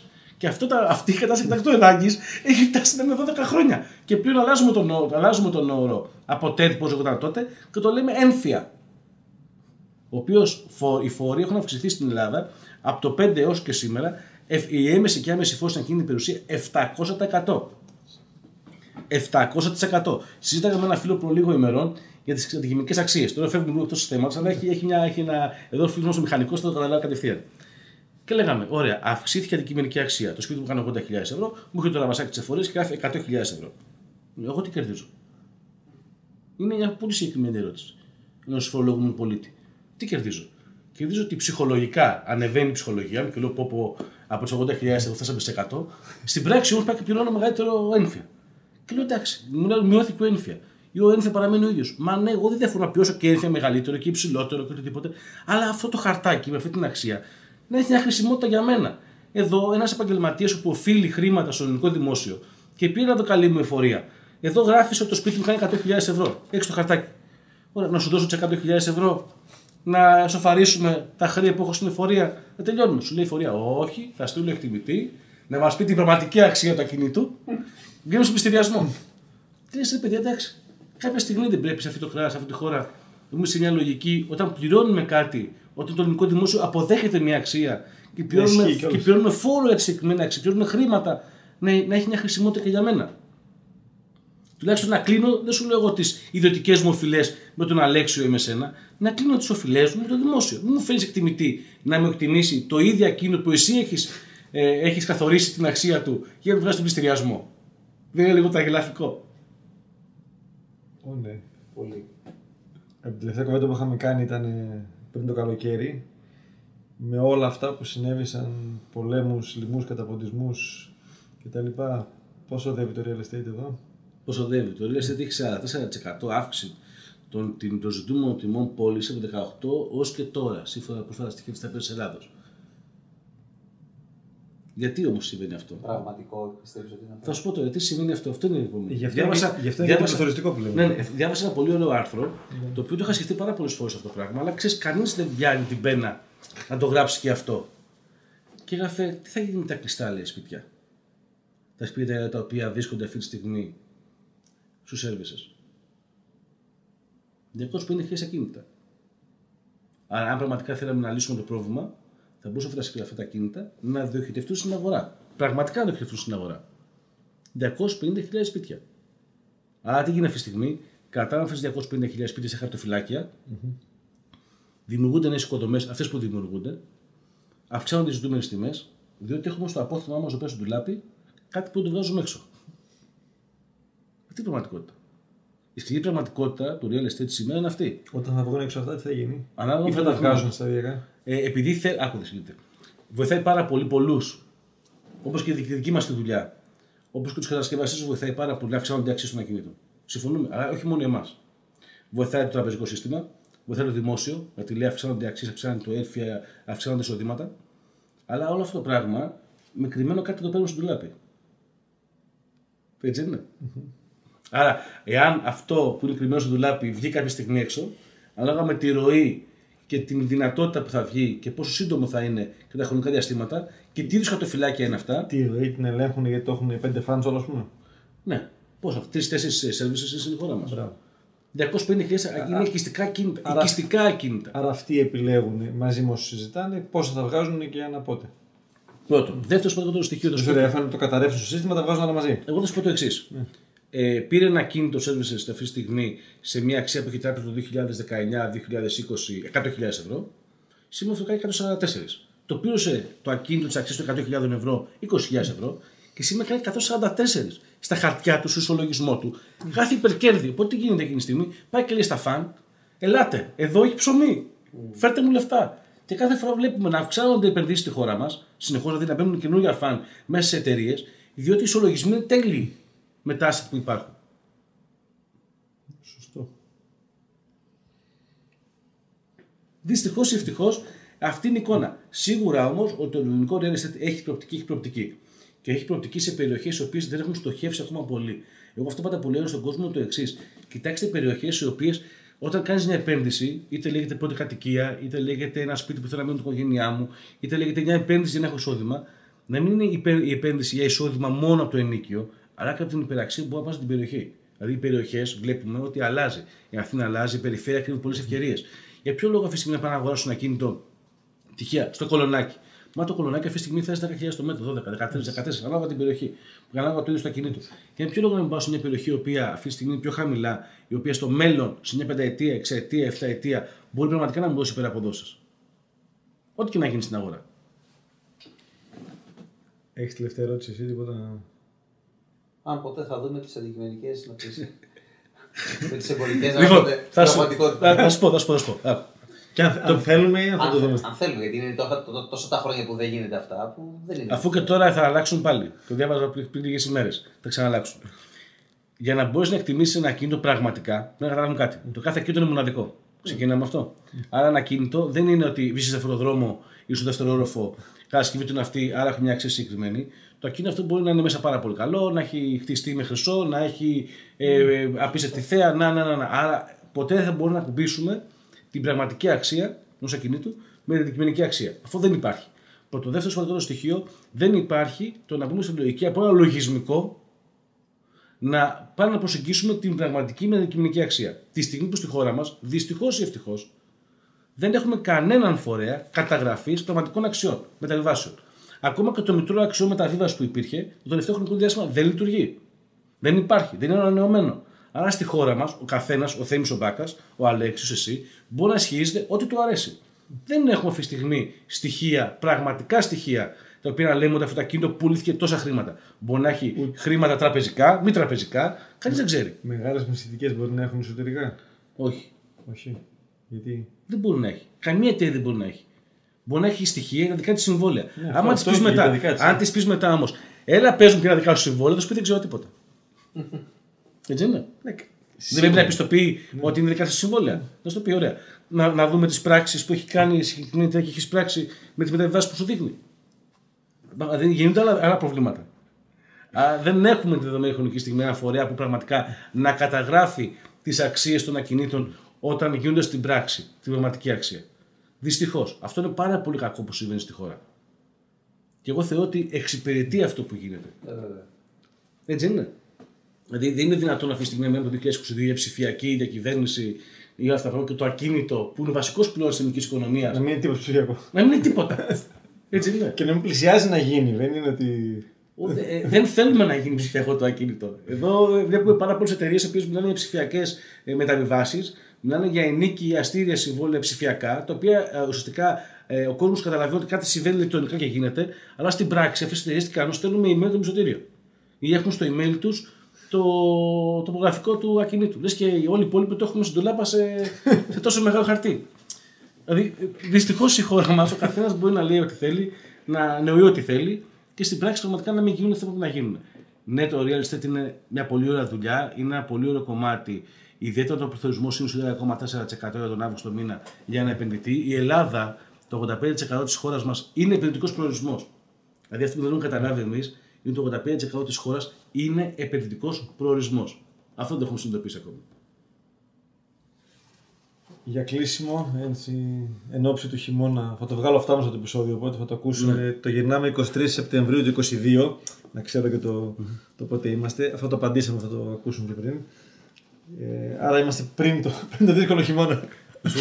να σου πω κάτι, Αλέξη, γι' αυτό. Μας έχουν πείσει γι' αυτό.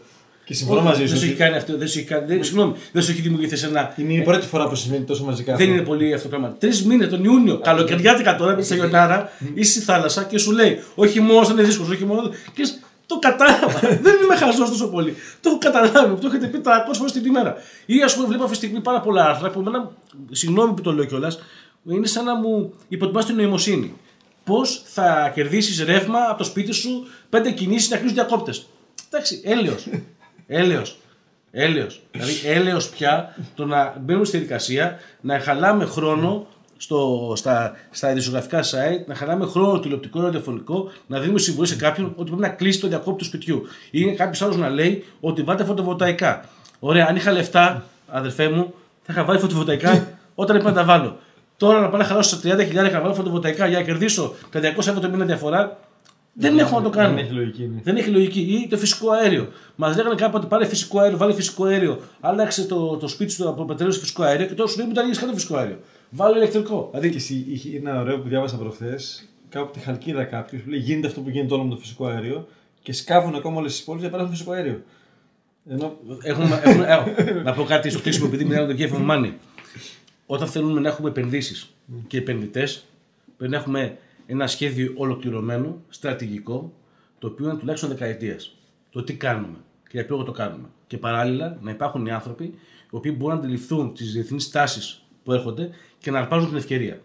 Δεν είναι δυνατόν η Πορτογαλία, μια χώρα που είμαστε περίπου σαν εμάς, πληθυσμιακά, ε, να έχει ένα ολόκληρο επιτελείο το οποίο συνειδητοποιεί τι συμβαίνει στις διεθνείς τάσεις, προσαρμόζεται άμεσα και κάθε φορά πάρεις μια ευκαιρία.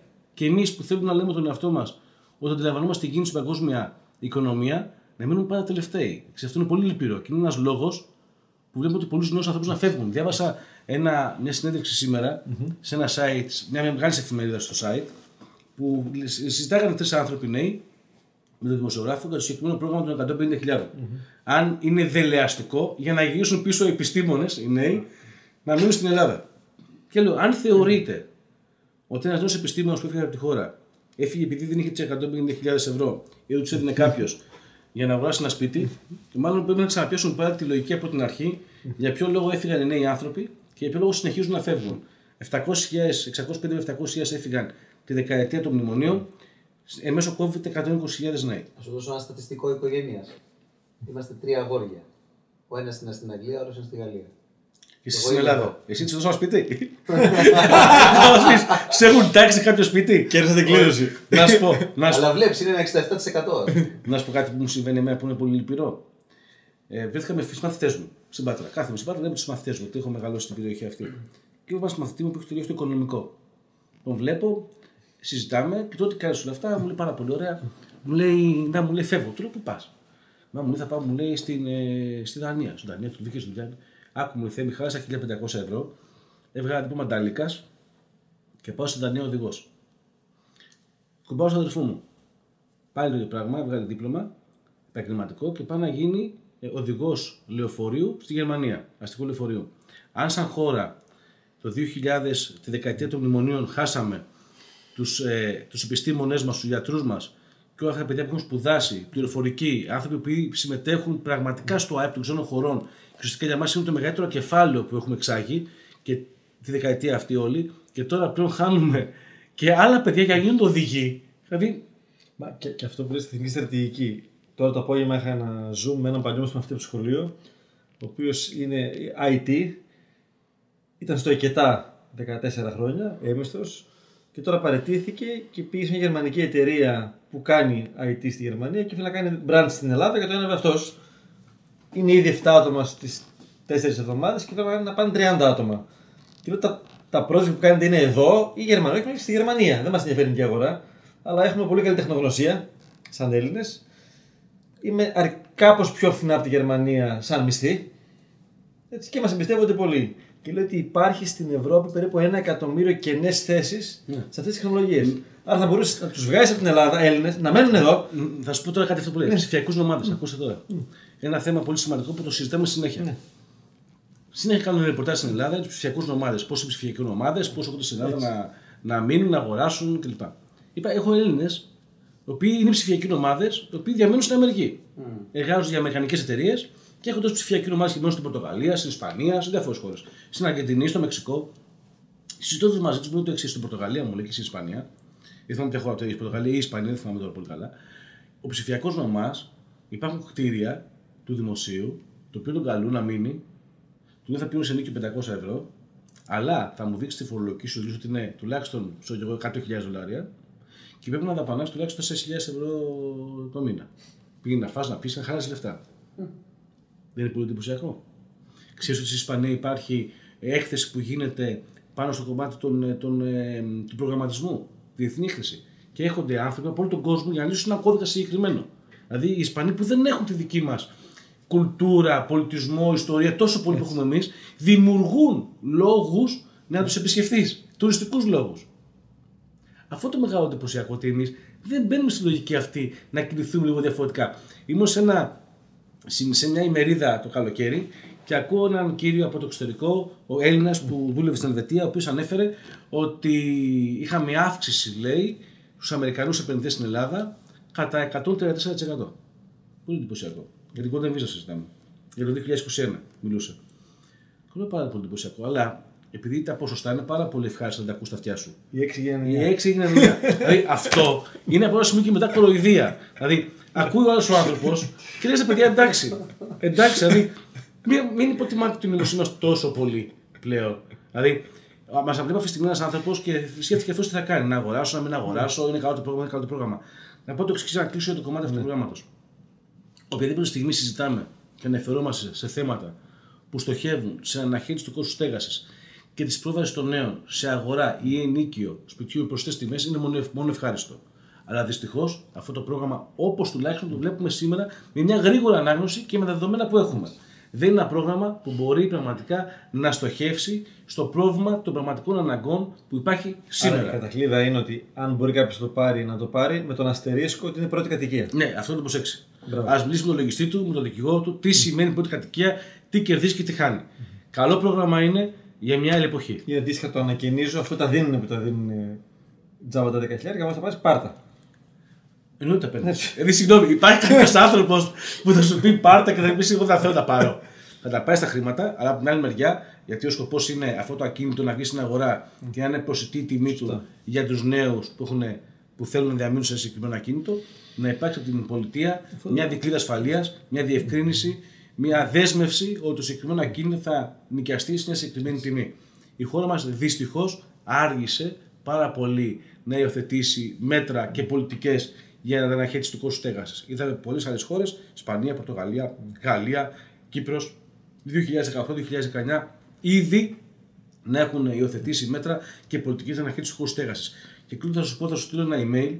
Έχω πάρει στην Ευρωπαϊκή Ένωση, έχω ένα ολόκληρο αρχείο που αναφέρει σύμφωνα με το απόθεμα των ακινήτων αναχώρα okay. πόσο τη εκατό είναι τα κίνητα που είναι κοινωνικές κατοικίες με προσιτό ενίκιο κλπ. Η Ελλάδα είναι 0, σε πάρα πολλές χώρες το καταλαβαίνω ότι είναι 0, τώρα ξεκινά το πρόγραμμα. Ε, άλλες χώρες έχουν 2, 8%, 7%, 16%. Okay. Άρα είμαστε πάρα πολύ πίσω για να μπορέσουμε τη δεδομένη χρονική στιγμή να πούμε mm. ότι η Ελλάδα έχει ένα ολοκληρωμένο σχέδιο στεγαστικής πολιτικής mm. με στόχο την αναχέτηση του κόστου στέγασης συσσαγωγικά για το σύνολο των ανθρώπων που πραγματικά έχουν ανάγκη. Αυτό το λυπηρό. Έτσι. Εγώ περίμενα πάντως να ξέρεις, mm. όταν άρχισε, εγώ από το 2019 έγραφα συνεχώς ότι η Ελλάδα μπαίνει σε στεγαστική κρίση. Okay. Δηλαδή, τον Νοέμβριο του 2019, το πρώτο μου άρθρο στο Έθνος που τους λέω ότι η Ελλάδα έχει τα δεδομένα που θα ενταχθεί σε, σε στεγαστική κρίση. Και τους εξηγώ ότι πρέπει να κάνουμε κάτι. Οι άλλες χώρες ήδη υλοποιούν ότι η Ελλάδα πρέπει να το κάνει. Χάρηκα πάρα πολύ που το 2021, τον ε, εκεί καλοκαιράκι του 21 Σεπτέμβριου, άρχισαν και τα κόμματα και, και η κυβέρνηση και η αξιωματική αντιπολίτευση να ασχολείται με το κομμάτι της στεγαστική πολιτικής. Δηλαδή, άρχισε τον κόσμο πια να φωνάζει εισαγωγικά ότι δεν αντέχω άλλο. Έτσι. Και άρχισαν να εθετούν και να κάνουν προγραμματικές δηλώσεις. Ε, Α προχωρήσουμε πιο γρήγορα. Ε, οι δηλώσεις και οι προγραμματικές δηλώσεις να γίνουν υλοποίηση και ας, ε, με, με την ευκαιρία αυτού του νέου προγράμματος, ας κάτσει η κυβέρνηση και οι αρμόδιοι να, mm-hmm. να σκεφτούν και νέα μέτρα τα οποία πραγματικά θα βοηθήσουν τον κόσμο. Ο κόσμος έχει ανάγκη και δεν είναι καθόλου πλάκα αυτό που συζητάμε. Είμαστε η μόνη χώρα στην Ευρώπη, είμαστε, μόνοι, είμαστε πρωταθλητές. Πρέπει να το ξέρει αυτό ο κόσμος. Είμαστε πρωταθλητές στο κόστος στέγασης όσον αφορά όλες τις χώρες της Ευρωπαϊκής Ένωσης. Είμαστε πρωταθλητές. Πανηγυρίσουμε. Πρωταθλητές στο κόστο στέγασης και η μόνη χώρα που όλα αυτά τα χρόνια δεν έκανε απολύτως τίποτα. Και αυτό που κάνει σήμερα δεν καλύπτει το μεγαλύτερο μέρος των ανθρώπων που είχε ανάγκη. Ενώ όλοι οι άλλοι είναι τελείως σε διαφορετική φάση. Ευχαριστούμε πολύ. Για τρεις λόγους ευχαριστώ. Ένα, για το short notice. Δευτέρα το έστειλα. Λέω όταν θα είσαι έτοιμος, θα έχεις αποκωδοποιήσει, έλα να τα πούμε. Μου λέει τα έχω ήδη κάνει. Βασικό. Δύο που αφιέρωσες μία ώρα και εδώ μαζί μας το εκτιμώ πάρα πολύ και εγώ και οι άνθρωποι γιατί ταιριάζουμε αρκετά έτσι και είναι οι ενέργειες ωραίες εκεί πέρα έξω. Και τρία γιατί πραγματικά είναι πολύ χρήσιμο τουλάχιστον για ό,τι θέλει να ακούσει ο καθένας. Μας με βοήθησε πολύ εδώ γιατί είμαστε του, του επαγγέλματος. Και να δούμε και πώς θα το προχωρήσουμε. Οπότε σε ευχαριστούμε για την Εγώ θα σου ευχαριστώ πάρα πολύ γιατί όταν έρχομαι περνάω ωραία πρώτον. Δεύτερον, ε, με τιμάτε όταν με φωνάσετε, μην το, μην το ξεχνάμε αυτό. Τρίτον, όσε φορές έχουμε τις σημειώσεις μου και λέω θα είμαι κύριος, θα είμαι σωστός, δεν θα ξεφύγω, δεν θα πάω αλλού την κουβέντα.